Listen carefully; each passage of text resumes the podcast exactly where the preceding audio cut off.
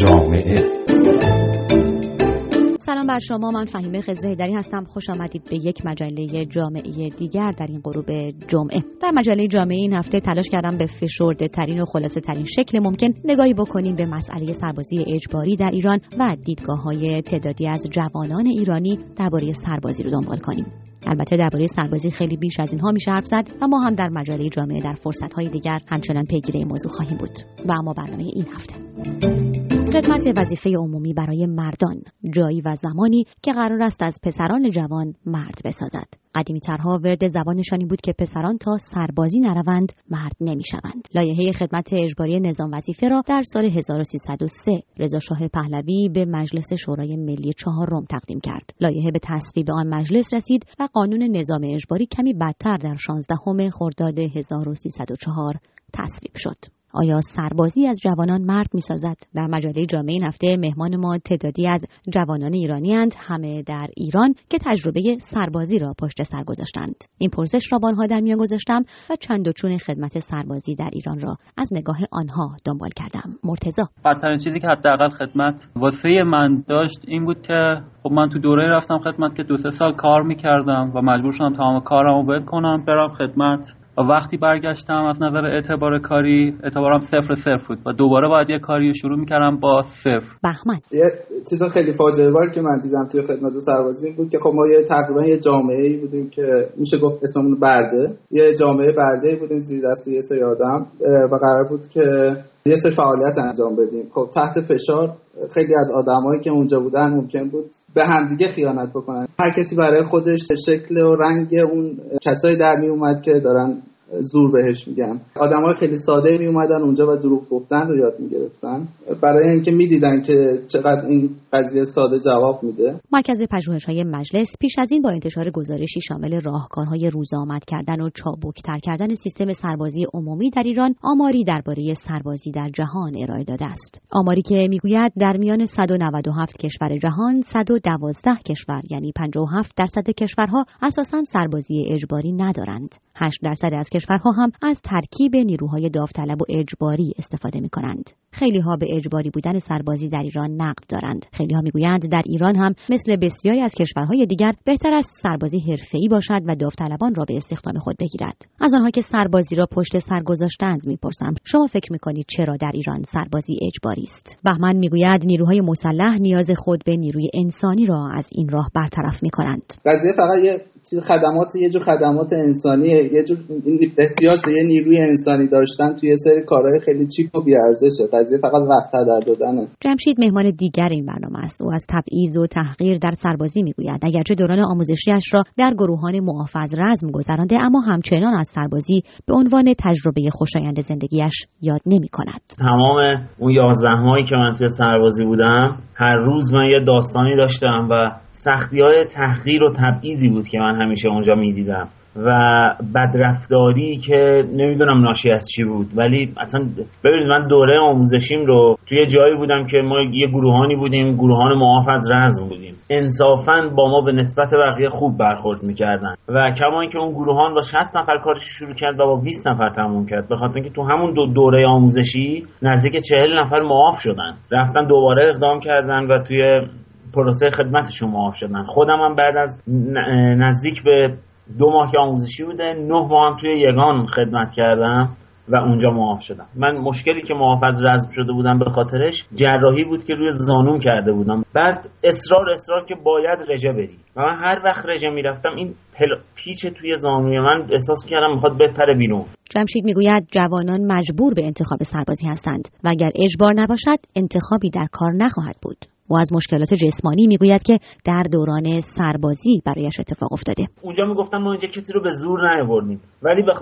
تمام کسایی که میان سربازی به خاطر محدودیت هایی که براشون ایجاد میشه میان. میان پاسپورتشون رو بگیرن میان مدرک دانشگاه آرزم به خدمتتون که اون آدم به سربازان می‌گفت مثلا برو سماور رو بیار. بعد این پسر نمی‌دونست اصلا سماور کجاست. می‌رفت و بعد برمیگشت. اصلا با یه ادبیاتی که اجازه نمی‌دادن تو بپرسی کجاست. می‌رفت می‌گفت پیدا نکردم ندیدم. علنا همون روز اول من به چشم اینو دیدم که برگشت گفت چقدر پول دادی لیسانس گرفتی؟ نمی‌دونم تو اون کله تو چیه؟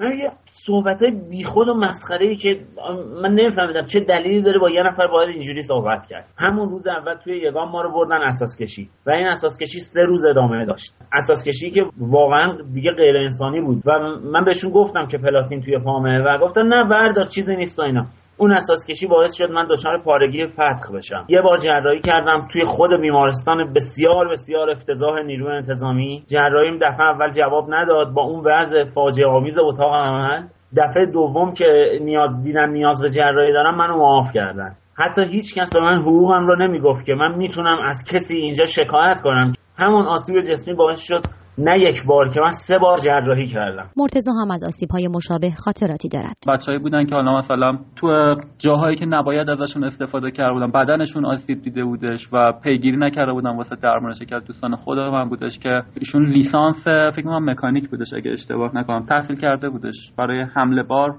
از ایشون استفاده کردم و ایشون آسیب دیدش و مجبور به جراحی شدش و خیلی هم پیگیری هزینه هاش نبودش اون مرکزی که ما توش خدمت می‌کردیم. اکثریت خدمت هم به غیر از دو تا ماموریتی که تو مثلا کلانتری ها رفتیم یه ماموریت ده روزه تو عید نوروز واسه کلانتری داشتم و یه ماموریت سه روزه برای انتخابات مجلس. تو خود پادگان می‌تونم بگم 96 7 درصدش کار خدماتی بود. فقط یه سری پستای نظامی بود که اسلحه دستمون می‌دادن و کار مثلا با پست نگهبانی می‌دادیم. بیشتر چیزی که هست احساس بتالت کنم بزرگترین آزاریه که سربازا تو خدمت می‌بینن. اما سربازی آنطور که از نامش برمیآید خدمتی است عموما نظامی. قرار است نیروی انسانی تحت آموزش نظامی باشد و یاد بگیرد که چگونه در زمان جنگ احتمالی دفاع کند. باید پرسید که نسبت شرکت در اساسکشی یا حمله بار یا کارهای خدماتی از این دست با آموزش های نظامی چیست؟ اتفاقا جالبه برام که ما به خدمت سربازی رفتیم ولی اصلا ماهیت نظامی توی قضیه نمی‌بینیم اونچنان پررنگ باشه. مرتضی می‌گوید موضوع فقط تکمیل فهرست آماری است. او معتقد است هیچ مهارتی در دوران سربازی به دست نیاورده. به هیچ عنوان این آموزش ها کافی نبوده به نظر من. و اصلا با اون آموزش هایی که تو اون دوره دیدم الان من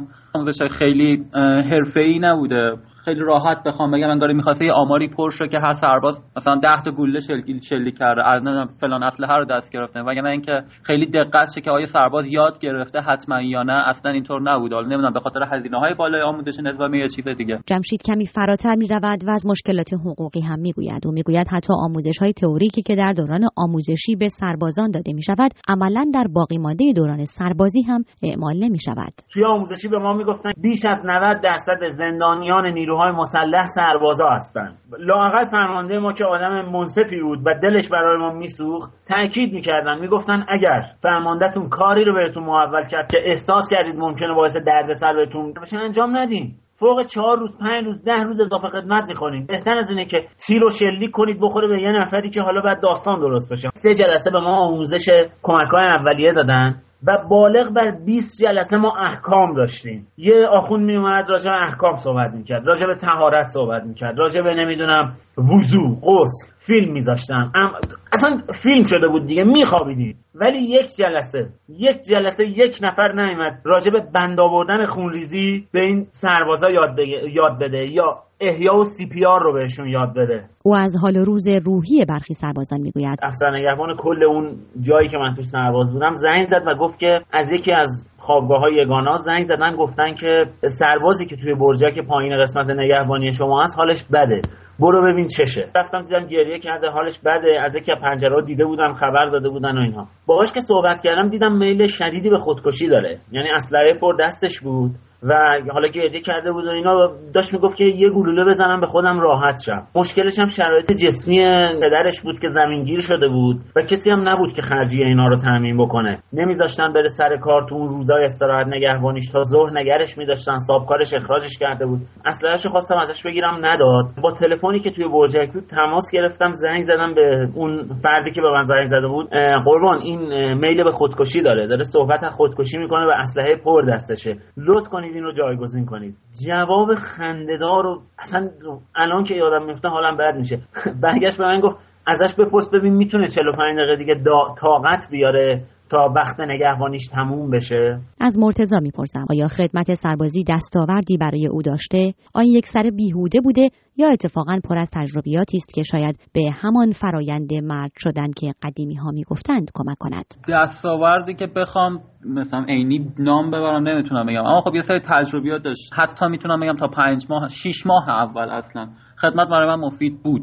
خب یه سری تجربیات واسه من داشت تجربه دور از خانواده زندگی کردن که خب من حالا تحت شرایط تحصیل و اینا نصیبم نشده بود. یا اون سختی های فیزیکی که خودم یه محکی بزنم. یه شناختی از خودم رسیدم تو اون شرایط سخت حالا زندگی که داشتم. اما باقیش می‌تونم بگم رسما عمرم تلف شد و فقط من از زندگی عقب افتادم. حذف اجبار و تکلف از خدمت سربازی در ایران از نگاه مرکز های مجلس شورای اسلامی شاید بتواند رسیدن به هدفهایی مثل تخصصگرایی، کارآمدی، ارتقای منزلت اجتماعی سربازان و حتی صرفه‌جویی اقتصادی در نیروهای مسلح را به دلیل استفاده از سربازهای حرفه داوطلب در قالب پیمانکاران چند ساله ممکن کند با این حال سربازی در ایران اجباری است و همچنان قرار است از سربازان مرد بسازد. من فهیم خزر هیدری هستم. از همراهیتون یک جامعه دیگر با مجله جامعه رادیو فردا. خیلی سپاسگزارم. خدا نگهدار.